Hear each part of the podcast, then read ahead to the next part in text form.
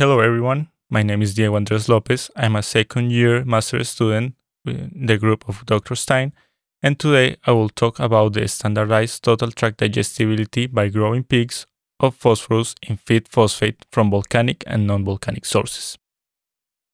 As an introduction, phosphorus is a mineral that has to be supplemented in most diets due to the low availability of phosphorus in plant ingredients. Therefore, we use feed phosphates, which have a high digestibility of phosphorus, and some of these are monocalcium phosphate, monosodium phosphate, and magnesium phosphate. The production process of these feed phosphates will start with phosphate rock, which can have two different sources sedimentary or volcanic sources. In the case of sedimentary, what we can observe is that most concentration of phosphorus comes from francolites, whereas in volcanic, most of the concentration of phosphorus come from fluorapatites and hydroxyapatites. But sedimentary sources tend to have more impurities, such as carbonate, sodium, and magnesium, and this will decrease the concentration of phosphates, which could also decrease the concentration of phosphorus in the final product. After we obtain the phosphate rock, we will treat it with sulfuric acid to produce phosphoric acid, and this phosphoric acid will be used in a second reaction to produce the feed phosphate. In this case, I will show you that if you use calcium carbonate in a reaction with phosphoric acid, DCP and MCP will be produced. Therefore, having all this in mind, the objective of this experiment was to test the hypothesis that the digestibility of phosphorus in feed phosphates from volcanic sources will be higher than feed phosphate from non volcanic sources. For this experiment, we used 40 pigs with an average body weight of 15.61 kilograms, and then we formulate a phosphorus free diet to be able to measure the endogenous phosphorus losses from the pigs.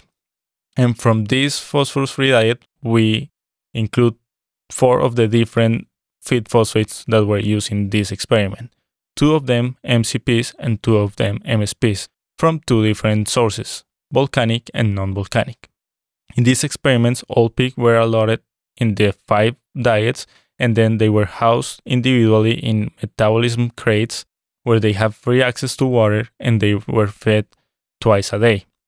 In this experiment, we start with an adaptation period from day 1 to day 5, and then in day 5, uh, an undigestible marker was fed to the pigs to start a collection on day 6. And this collection will go until day 10, where a second marker was fed, and then the pigs were kept being collected until they passed the second marker, which was approximately on day 12. For the nutrient concentration of the ingredients that we use, first I would like to set up my slide. Blue colors will represent MCP, orange color will represent MSP, and in this case, the darker color will represent the volcanic source, when the lighter color will represent the non-volcanic sources. First, for phosphorus, we observe that all these ingredients were in agreement with previous reported data. However, the concentration of phosphorus in non-volcanic MSP was higher than expected. In the case of calcium, the concentration of calcium of the four ingredients were in agreement with what we were expecting. Moving into a concentration of dry matter and ash, the results were also expected. And since these feed phosphates were produced by the wet process, the difference between dry matter and ash will be for the loss of carbonates and crystallized water. Now, moving into the results.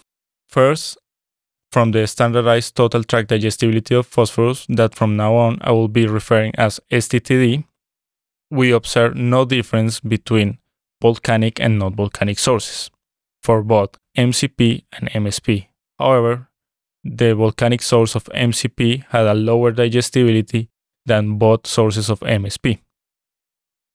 Now, for the apparent total tract digestibility of calcium, which I will refer as ATTD of calcium, we observe no difference between any of the four ingredients that we use. So, as a conclusion of this experiment, we observed that the STTD of phosphorus was not different between sources, And the only difference that we can observe is that monocalcium phosphate will tend to have a lower digestibility than monosodium phosphate, which will be the driving force of the results that you observe. And also, ATT of calcium was in agreement with previous reported data. With that, I would like to acknowledge Yara for the financial support of this research, and I would like to say thank you to the Hans Stein Monogastric Nutrition Laboratory for all the help to conduct this research. Thank you so much for listening to me. If you are interested in nutrition or in more about Feed Phosphate, please follow us on our social media or listen to our podcast.